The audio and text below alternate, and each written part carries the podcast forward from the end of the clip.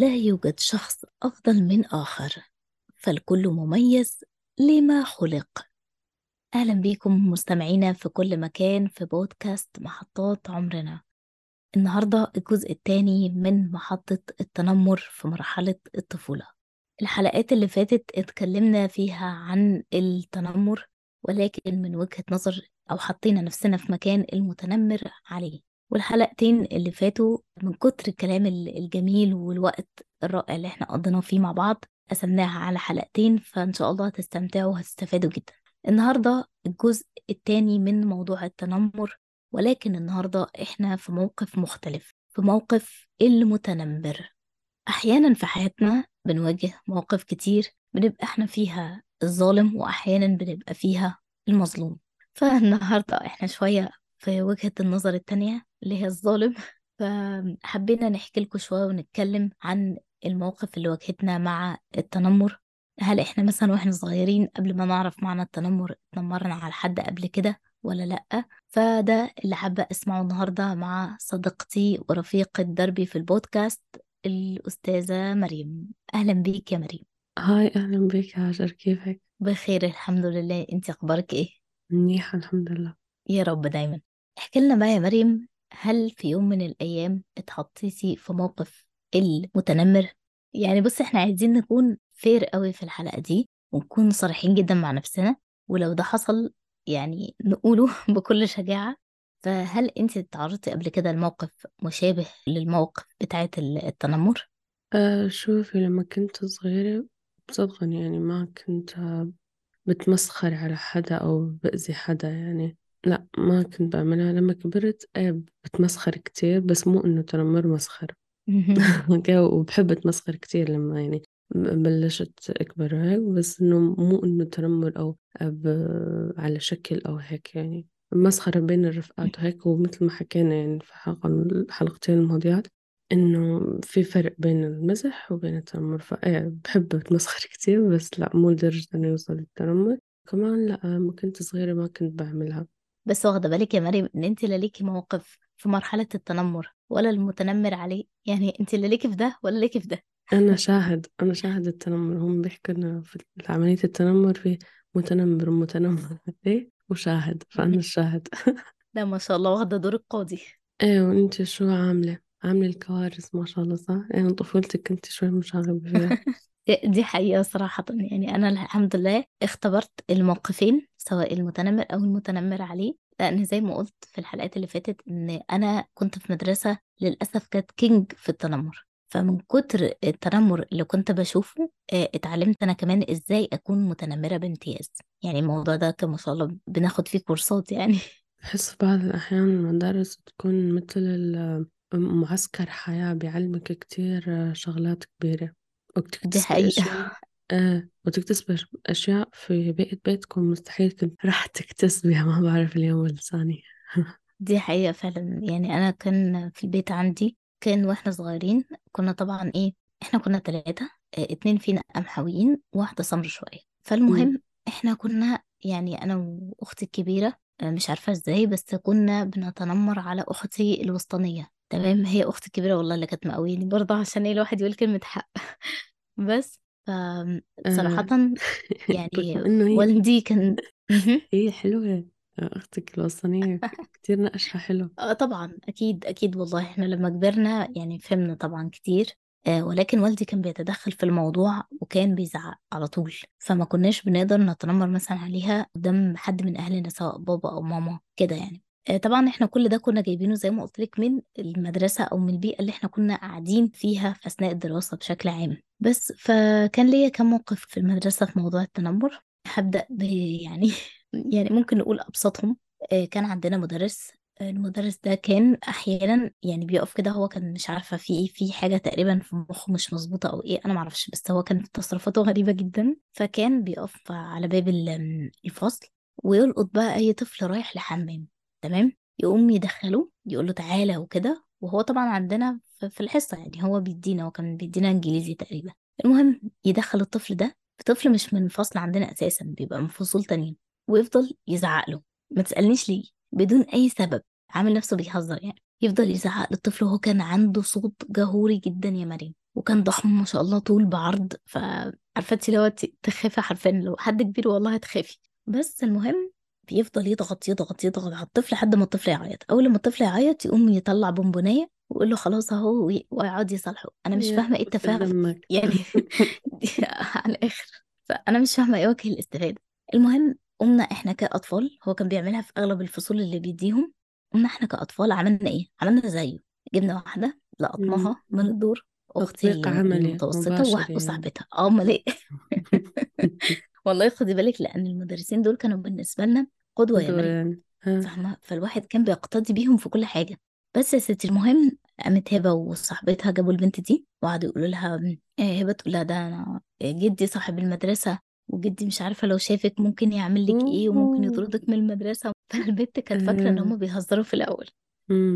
فالمهم يعني أنا جيت لحقتهم وفهمت كده من الكلام بتاعهم إن هما إيه عاملين فيها مقلب. فحبيت إن أنا يعني أتضامن معاهم. قلت لها أيوه أنت متعرفيش وأنا أختها وأنا هروح أقول له وأنا مش عارفة إيه. المهم البنت يا عيني انهارت من العياط. بس بعد كده آه، رحنا بقى قعدنا نصالح فيها وتقريبا رحنا حاولنا نجيب لها حاجة تاكلها أو كده علشان يعني نصالحها وخلاص. بس فدي كانت صراحة يعني من أبرز المواقف اللي أنا عملتها في حتة التنمر. فكنت لما أشوف حد بيتنمر على حد فاحيانا كنت بساعده وهي دي كانت المشكلة عندي. الله يجزيك الخير تساعدي بالخير إن شاء الله يا رب. شفتي؟ يعني ده يمكن كان من بعض المواقف آه، مم. لكن صراحة كان في مواقف تانية ما أكذبش. زي ما قلت لك يعني أنا كنت بساعد دايما. كان في في يوم من الأيام واحد عندنا في المدرسة الولد ده أنا فاكرة لحد النهاردة كان اسمه يوسف. الولد ده هو وإخواته مهم. غلبانين جدا جدا جدا بطريقة لا تتخيليها. أخته الكبيرة يا عيني كانوا دايما بيتنمروا عليها وعلى شكلها. هما كانت سنهم عادي يعني فاهمة؟ كبيرة سنة فهم كانوا دايما بيتنمروا عليهم جامد جدا بسبب الموضوع ده وبسبب لون بشرتهم مع إن هي ما كانتش يعني قمحوية فاهماني؟ في لوني كده فكانوا بيتنمروا عليهم. فالبت يا مريم دي والله كانت غلبانة بطريقة م- يعني ما كانتش بتعرف ترد الإساءة لا هي ولا أخواتها لدرجة إن انت مثلا ممكن تضربي الولد وهو يفضل مكانه يعني يفضل مكانه لا يبص لك ولا يكلمك ولا يقول لك أي حاجة. انت متخيلة؟ بجد بجد كان بيقطع لي قلبي والله حرفيا. بتنرفز أنا لما كان يصير هيك في المدرسة ورغم إني يعني كنت. هادية وسلوكي منه سلوك هجومي بس أضطر لما يش- أشوف هيك بضرب بضرب رغم إني ما كنت يعني ما كنت داخلة مثلا بفنون قتال أو هيك بس مصارعاتي مع بابا وبابا كان يعني يلعب كاراتيه وجودو فتعلمت منه كم من حركة فكنت بقطع هيك بعملها وخلص. ضعيفة كتير هيك. شغل النمر المقنع. إيه بالضبط كنت ضعيفة كتير يعني هيك عظام عرفتي؟ فطا هيك العظم بيضرب. شرسة يا مريم إيه. ما بس ما كويس يعني بتحمل كنت هيك ب- لما بشوف بتستخدمي ده في الخير يعني. بالضبط لما بشوف حدا ب- هيك ضعيف وما بيقدر ياخد حقه ما بحب حدا يتنازع حقه دائما هيك بتفصلني هاي النقطة. مم. فعلا صح. فهو صراحة يعني أنا أنا كان بيصعب عليا جدا لأن كان كل الولاد اللي في المدرسة وتقريبا حتى البنات كانوا يعني بي مثلا يضربوا مش عارف إيه الكلام ده كله يعني كانوا بيتعدوا عليه كتير جدا فوق ما تتخيل. فأنا من كتر ما هما بيتعدوا عليه قلت يا بنتي هاجر ما تجربي يعني هي هي جت عليكي؟ الفصل كله ماشي ايده عليه جت عليك انتي المهم يوم قلت اختبره واشوف يعني هيبقى هيبدي ردة فعل ولا لأ؟ قرصته يا مريم ما صوتش. وإيه وجنبه يعني؟ طب طب صوت طب اضربني طب أي حاجة. المهم قلت لا يمكن ما حسش بيها. اقرصي يا بنتي هاجر أجمد. قرصته أجمد. الواد ما اتحركش. ضربته. الواد ما اتحركش. في الآخر بقى زهقت منه صراحة. قلت لا لا كده كتير. وكان يعني أحيانا والله كان بجد بيصعب عليا جدا. كان مثلا يعني من كتر الألم أحيانا أو من كتر مثلا ما هو حد ضايقه جامد كان بينزل دموع بس. يعني من غير حتى يا مريم ما يعيط بصوت ولا يروح يشتكي لحد. كان بس تلاقي الدمعة الدمعة نازلة على خدوده. بجد كان يعني أنا لما أفتكر لو رجع بيا الزمن أنا كنت عايزة أضرب نفسي وأضرب كل حد كان بيضربه حرفيا. ليكي هلا بدي أسألك شغلة. أنت وقتها بتتذكري شو كان شعورك يعني؟ هل عملتيها بس؟ فضول هو شو بيحس هو شو ردة فعله أو بس متعة أو بالضبط يعني شو كان. مشان إحنا هاي الحلقة بدنا نناقش يعني آه، شو سلوك المتنمر وليش هو بيعمل هيك وهيك. فإذا فيكي تفيدينا لأنه كل الناس غالبا ما عندها الجرأة تحكي إنه أنا عملت هيك لما كنت صغيرة. عرفتي؟ دي حقيقة. آه، فحدا هيك صريح وبيحكي وبيعترف بخطأه هذا أنا بصراحة بشوفه شجاعة منك. يعني بصي هقولك على حاجة آه طبعا الموضوع ده كان بالنسبة لي إيه؟ إن انت شايفة اللي حواليكي كلهم متنمرين انت حاسة إن انت اللي بتعمليه ده شبه غلط أو في نسبة من من الخطأ. ولكن انت من كتر تكرار الأفعال أو التنمر حواليكي انت بدأتي تقتنعي إن أيوه لا القوي هو اللي بياكل الضعيف. فاهماني؟ زي ما أنا كنت شايفة زمان كده فكرة إن إيه اللي شاطر طول عمره بيفضل شاطر وإن الشطارة دي بالوراثة. فاهمة؟ إن ما في على بالسلوك الجهد خالص. أنا ما كنتش متخيلة كده. أنا كنت متخيلة إن هو الموضوع وراثي مش أكتر. فمتخيلة مثلا إن أنا خايبة فخلاص هفضل خايبة طول عمري في حد شاطر هيفضل شاطر طول عمره وهكذا. فنفس الفكرة تنطبق على موضوع التنمر. كنت متخيلة إن كل الناس بتتنمر مثلا على بعض فأنا كنت متخيلة إن مثلا كل واحد بيبقى في الموقف مرتين. انت بتبقي في موقف المتنمر عليه مع اللي أكبر منك واللي أقوى منك وانت بتبقي في موقف المتنمر مع اللي أضعف منك. فاهماني؟ فهو كان صراحة يعني نتيجة بديهية للي أنا كنت بشوفه دي حاجة. آه، ده طبعا تفسيري للموقف بعد ما كبرت. الحاجة التانية إن أنا ما كنتش صراحة بكرر ده. لأ يعني كنت أحيانا برضو الواد ده بدافع عنه بيصعب عليا وهكذا. بس فما كانش ده نابع من إن أنا شخصية متنمرة بحتة. كان نابع من السلوكيات اللي أنا بشوفها حواليا. بس لكن صراحة الموضوع لأ مؤذي جدا. أنا معرفش حتى الوالد ده لما كبر يعني صراحة الله يعينه الله يعينه بجد وما يف- ما يفتكرش أي حاجة من اللي حصلت له زمان. لا هو لأن لو أكيد ما افتكرها مش بيفتكر يعني. هيعرف يعيش. لا بما إنه. إنه هو كان ساك وصل بيه لمرحلة إنه هو يضل ساكت بس يطلع دموع فصدقيني الأثر رح يكون كتير كبير عليه. للأسف آه للأسف. فيا رب ما يفتكرنيش بقى. يا رب ما يفتكرش خالص إن أنا كنت يوم في, في يوم من الأيام مصدر أذى ربنا آمين. طبعا الواحد كان كان صغير. وما كانش يعني مدرك لخطورة الموضوع ده قوي فأنا صراحة من البودكاست بتاعنا بنشد أي حد له علاقة بالتربية والتعليم إن هو ياخد باله من موضوع التنمر ده ويوعي الأطفال اللي في المدرسة عنه. لأن بجد على فكرة ده من أخطر المراحل اللي بتسيب أثر في حياة البني آدم طول العمر تقريبا. فلازم نكون حذرين جدا في التعامل معاها. يمكن مؤخرا بدأت تنتشر حملات تلفزيونية. إحنا عندنا في مصر إعلانات عن موضوع التنمر خاصة رمضان اللي فات. بدأ يوريك إيه الفرق بين التنمر وبين الهزار بشكل تمثيلي. فطبعا أنا يعني انبسطت جدا إن حاجة زي كده لأ بدأوا يتكلموا عليها. الأطفال وهي قاعدة هتشوف الحاجة دي. لأنه في أطفال ما بيعرفوا إنه هذا الإشي خطأ من الأساس. بالظبط ما هي دي المشكلة إن في زي ما أنا قلت لك أنا كنت كده. أنا حس حسيت بالإحساس إن في حاجة غلط في الموضوع. ليه؟ لأن أنا فطريا من خلال تربية أهلي ليا أنا كان الواد ده صعبان عليا وكنت زي ما قلت لك أحيانا كتير بدافع عنه. بس في نفس الوقت يعني شعور إن انت عايزة تجربي زي ما بيجرب فيكي أو زي ما الناس بتجرب انت كمان عايزة تجربي فاهمة؟ فهو ده يمكن كان الشعور الغالب. لكن ما كانش نابع من شخصية متنمرة بحتة. بس فأتمنى يعني إن شاء الله في يوم من الأيام إن موضوع التنمر ده ينتهي وإن ما كل رح ولي ينتهي أمر بما إنه في بشر. آه صح. ممكن يقل بس إنه دي المشكلة. لا خدي بالك مش المشكلة في البشر. البشر مع قلة الوعي. لو في بشر مع وعي كافي لا يعني دلوقتي بدأوا شوية في الدول التانية لا بدأوا إن هم يظبطوا موضوع التنمر ده. فاهمة أمم. طبعا برضو من شوفي ضمن هو ال... عندهم أسوأ على فكرة يعني لما لسه كنت هقولك يعني مثلا دولة زي دول أمر- أمريكا لأ أمم. يعني الوضع صعب جدا عندهم آه، كانت في آه، واحدة آه، قريبتي بنت خالتي عيالها بقى هم قاعدين في كندا فالبنوتة طبعا سمرة شوية هم سودانيين فالمهم البنوتة سمرة فمامتها دخلتها مدرسة فالبنت لقت كل أنواع التنمر في المدرسة دي لا حد راضي يلعب معاها ولا. حد راضي يقعد جنبها ولا حد راضي يتعامل رغم معاها في إنه الفصل كندا خالص. آه، منوعة يعني أغلبها جالي يعني أو لاجئين يعني. بالظبط دي حقيقة. أكتر من ما أنا أمريكا هفاجئك أمريكا بقى فيها كتير شعب يعني بس آه، هي أغلبها آه، ناس جاية جديد يعني. صح دي حقيقة. المهم فالبنوتة في حصة الرسم رسمت نفسها وهي لوحدها وبتعيط. أوه فطبعا هناك ت- قلبي ال- ال- أنا المدرسين فاهمة مش. بيعدوا كده وخلاص مش إحنا مثلا. ممكن ناخد الورقة ونقطعها نزعق لها انت يا بنتي رسمتي كده ليه؟ لا. قامت المدرسة قالت الا تعرف هي رسمة الرسمة دي ليه؟ فاعتقدت إن في مشكلة في البيت أسرية فالمشكلة دي مأثرة على البنت فالبنت نفسيتها تعبانة. كلموا فاتصلت بمامتها آه اتصل بمامتها قالت لها دلوقتي بنتك رسمه واحد اتنين تلاتة إيه اللي بيحصل في البيت؟ قالت لها والله إحنا كلنا بنعملها كويس مفيش حد خالص بيضايقها. فالمهم مامتها قالت خلاص أنا هرجع للبنت وأشوف يعني أشوفها مالها وأرجع لك تاني. فراحت لبنتها وسألتها وكده قامت قالت لها يا ماما العيال مش راضيين يلعبوا معايا وبيقولوا إن عليا إن أنا يعني لوني يعني مش حلو وكده فهم بيخافوا مني فعشان كده دايما في الفسحة ما بيرضوش يلعبوا معايا ولا بيرضوا ياكلوا معايا في البريك.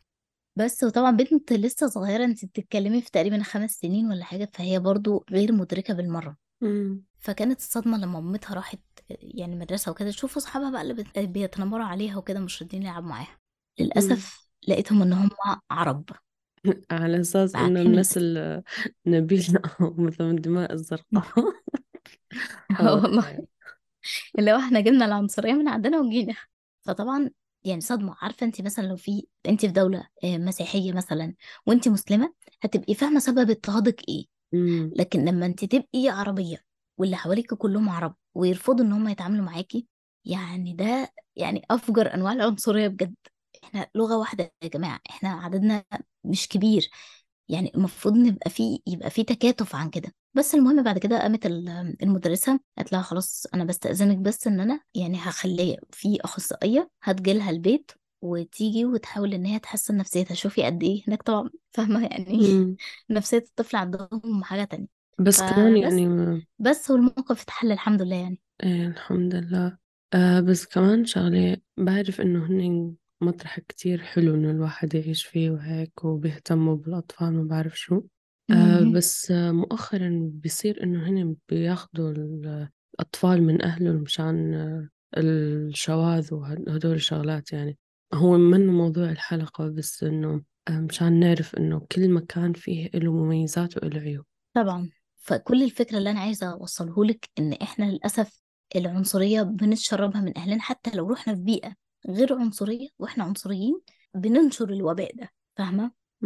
فيعني أتمنى والله إن يعني الحال يتصلح والحمد لله زي ما قلت لك في حملات توعية جامدة سواء من اليونيسف سواء من أكتر من منظمة. كل دولة بتشتغل على الموضوع ده لوحدها أساسا. فيعني ربنا يسهل ونقدر نقضي على الأقل على 90% من أنواع التنمر. حتى سبعين منيح آه والله. دي حقيقة. بتعرفي وأنتي عم تحكي إنه إن شاء الله هذا الولد يتخطى الموضوع اللي صار له هيك؟ من مدة شفت أول ما بلشنا نبحث عن الموضوع طبعا الالجوريثمز بتشتغل يعني على المواقع. فالمهم طلع لي مم. آه، فيديو آه، حد شوي مشهور آه، حك... بيسألوه قالوا له حد أنت عملت فيه مقلب وم- انه تغلظت عليه تنمر وهيك. فتذكر حدا هو جاب رقمه واتصل عليه وبده يعتذر. قام قال له إنه كويس. أنا ما أنا مسامحك لا الدنيا ولا اخر أنت أوه. عملت فيني كذا وكذا يا وأثرت في ربي. شخصيتي. وهلأ أنا هون بهذا المطرح بسببك ما بعرف شو. ما تخوفنيش بقى يا مريم بقى.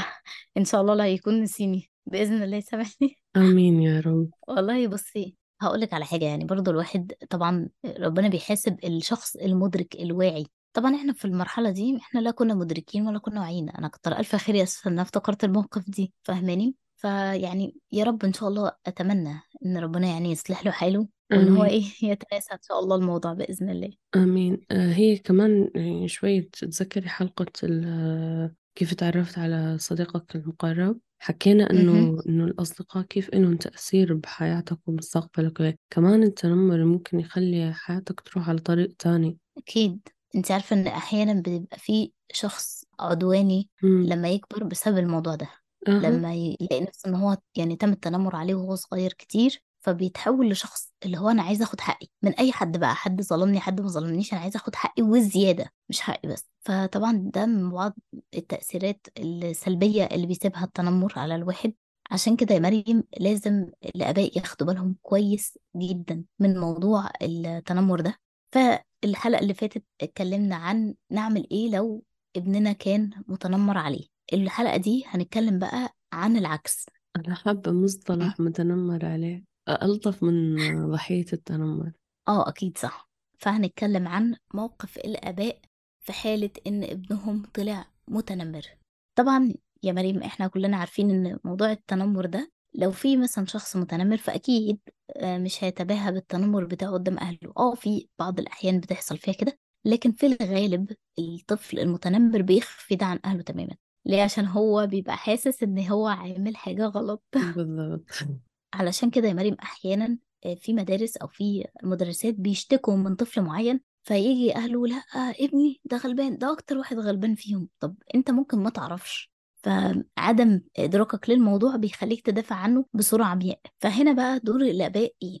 دور الآباء أول حاجة إن هم يلاحظوا سلوك الطفل بتاعهم. لو ظهر إن سلوك الطفل بتاعهم عدواني لو ظهر إن هو آه، مغرور لو ظهر عليه نوع من أنواع الأنانية لو حسيت إن هو ما بيهتمش لموضوع العقاب وإن أنا مثلا لو قلت له على حاجة عادي بيعملها وما بيهتمش خالص إيه اللي هيحصل بعدها آه، لو لقيت إن هو بيحاول على قد ما يقدر يفرض وجهة نظره على غيره يفرض مثلا لعبة معينة على العيال حتى لو هم مش عايزينها كل دي علامات ومؤشرات إن ممكن يبقى في احتمالية إن طفلك ده متنمر. برضو مش هنقول إن العلامات دي ثابتة وأول لما تشوفها في طفلك تعرف على طول إن طفلك متنمر لأ ده مش حكم آه، نهائي على الطفل ولكن العلامات دي الله ينور عليك بتساعدك تكتشف إذا كان طفلك متنمر ولا لأ.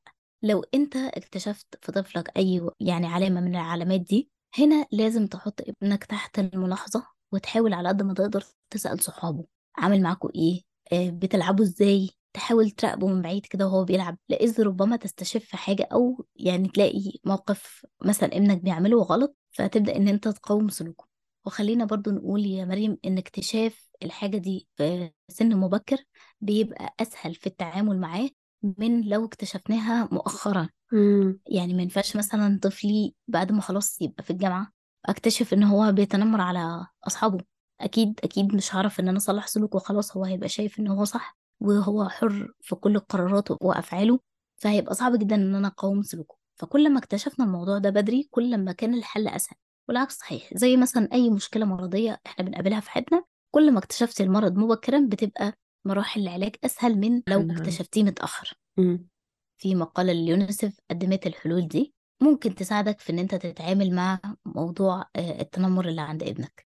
من ضمن الحاجات دي إن أنت لازم كولي أمر تتعامل مع المشكلة بجدية. بلاش إن أنت تستهتر وتستهزأ بال- بالفكرة وتعرف مثلا إن ابنك متنمر لأ كده غلط. يعني في ناس حرفيا ما بتديش اهتمام للموضوع. ممكن مثلا الطفل يكسر حاجة في البيت يا لهوي يترن علقة. لكن أول مثلا لما يتنمر على حد كده غلط يا كوكو. بصي بكل برود. عارفة؟ طب ما معلش يعني هو ما بيسمعش الكلام. أكيد مش هيسمع كلامك. أكيد هو عايز طريقة أو نوع تاني من أنواع الردع. بحيث إن هو يخاف فعلا إن هو يعمل الحاجة دي. اقعدي معاه فهميه ده غلط ليه؟ قولي له أنت تحب حد يتنمر عليك؟ مثلا مش عارف إيه. لازم تفهميه ما ينفعش إن أنت تسيبيه كده وكده غلط وخلاص انتهى الموضوع على كده. يعني بالنسبة للطفل على فكرة دي حاجات مجردة هو مش فاهم عنها حاجة. يا غلط؟ ما هو مش هيسمع كلامك. فده كان أول حل. الحل مم، التاني إن أنت برضو لازم تسمع لطفلك. إحنا هنا مش بندعو لأن أنت مثلا أول ما تكتشف إن طفلك متنمر تقوم ترنه العلقة اللي هي يعني وتمسكه تعجنه. لا إحنا هنا بندعو للتعامل الصح مع المشكلة مش علشان نزود المشكلة ونفقمها أكتر لأن في عيال بتعند. طب أنت بتعمل كذا؟ طب أهو وهكذا. ما هو أصلا من الأساس واحد من التحليلات بيقول إنه هو اللي بيتنمر بس مشان إما يجذب انتباه أهله أو مثلا يجذب انتباه لإله. فلما يجي الأهل بيحكوا له إنه شفت أنت شو عملت؟ آه، وبيعاقبوه ما بعرف شو هو أصلا عمل هيك مشان يبطل ينعمل فيه هذا الإشي وبده يجذب انتباه. صح. فالأهل لأ ما عم بيهتموا بأبنهم بس بده يع- يعالجوها بسرعة بسرعة ويطلع ابنهم محترم فبيزيدوا الطين بلة في هاي النقطة يعني. بالظبط الله ينور عليكي كمان يا مريم يعني لازم الواحد من ضمن الحلول إن هو يسمع لطفله. أنت ليه بتعمل كده؟ أكيد لكل سلوك سبب. فأنا لازم أعرف مش جايز في الآخر مثلا يكون هو السبب آه سي لأني مثلا بهزر مع حد فافتكر يعني إن الهزار بيبقى كده. مثلا سي أنا بهزر مع حد مش عارفة يا طويل يا مش عارفة آه، كذا. والتاني متقبل زي ما إحنا شرحنا كده الفرق بين الهزار وبين التنمر. فجايز يكون هو أخد يعني سمع مني الكلمة دي مثلا وأخدها قاعدة في حياته إن هو أي حد مثلا اتكلم معاه بالشكل ده. فواحدة واحدة بدأ الموضوع معايا كده بعد كده لحد ما وصل لمرحلة التنمر البحت مم. اللي هو مش واخد باله أساسا منها فجايز السلوك ده يكون نابع مني أنا كولي أمر فأنا لازم أقعد وأتكلم معاه وأفهم السلوك ده جاي منين بالظبط وإيه مصدره مم. والأنكى إنه هو مو بس إنه ما يكون منتبه إنه هو بيعمل هيك آه، وبيأذيهم الأنكى إنه لما يكون متعمد إنه يأذيهم ومستمتع بالأذية هاي شخصية مظبوط بتكون سيئة جدا وعلاجها بيكون أكثر صعوبة. وأنا بحس إنه هذا هو المتنمر الفعلي. كمان يا مريم عايزة أضيف على إن إحنا طبعا ما ينفعش نلجأ للقوة في ردع التنمر. ليه؟ لسبب بسيط جدا. لأن زي ما قلنا ببساطة المتنمر هيزداد تنمرا وهيتخيل إن دي الطريقة المثلى لحل المشاكل. زي ما بنشوف في ناس على أتفه الأسباب تبص تلاقيهم ضربوا في بعض. طب في إيه؟ خير؟ خير اللهم اجعله خير الحاجة بسيطة جدا مش مستاهلة. دول بيبقى عندهم خلفية آه، إن أهلهم بيضربوهم على أي حاجة. فخلاص هو شايف إن أي سلوك غلط أو أي مثلا مشكلة تحصل له إيه اللي بيحصل؟ على طول بيمد إيده. فمع الأسف دي من الطرق الخاطئة اللي بعض مم. أولياء الأمور بيستخدموها مع الأطفال علشان يعني يواجهوا التنمر بيها. لكن طبعا دي أسوأ أداة فيهم.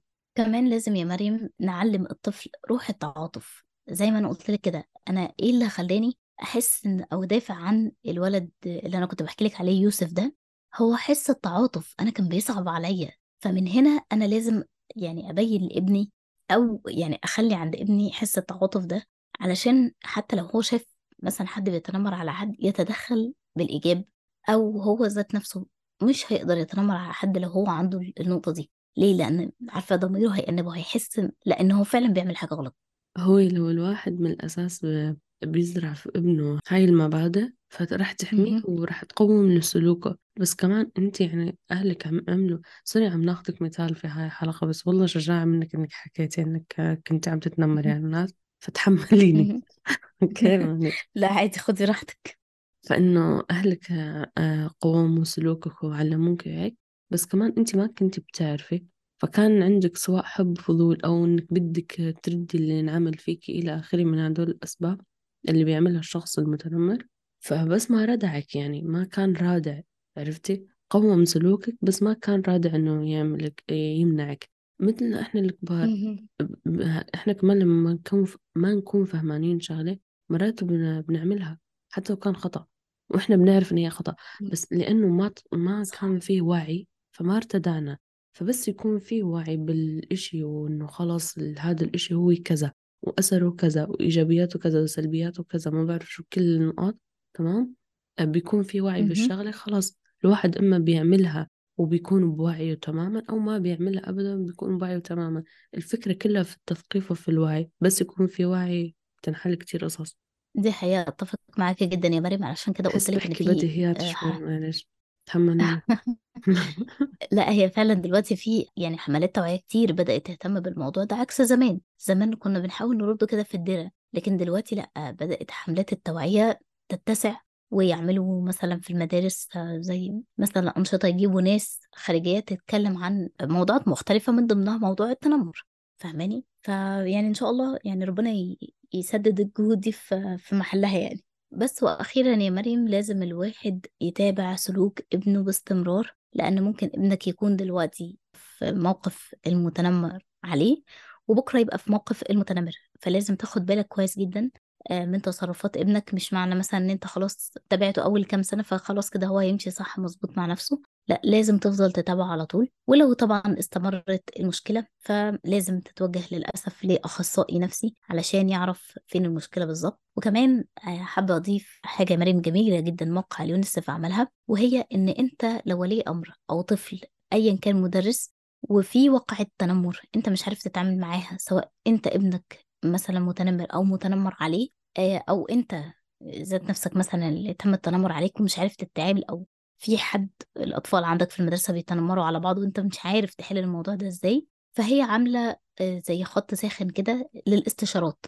فأنت بتدخل وبتملى البيانات وبتقول بالظبط الواقع شكلها عامل إزاي وهم بيبدأوا يدوك الحلول العلمية الصحيحة يعني المدعومة من أخصائيين نفسيين.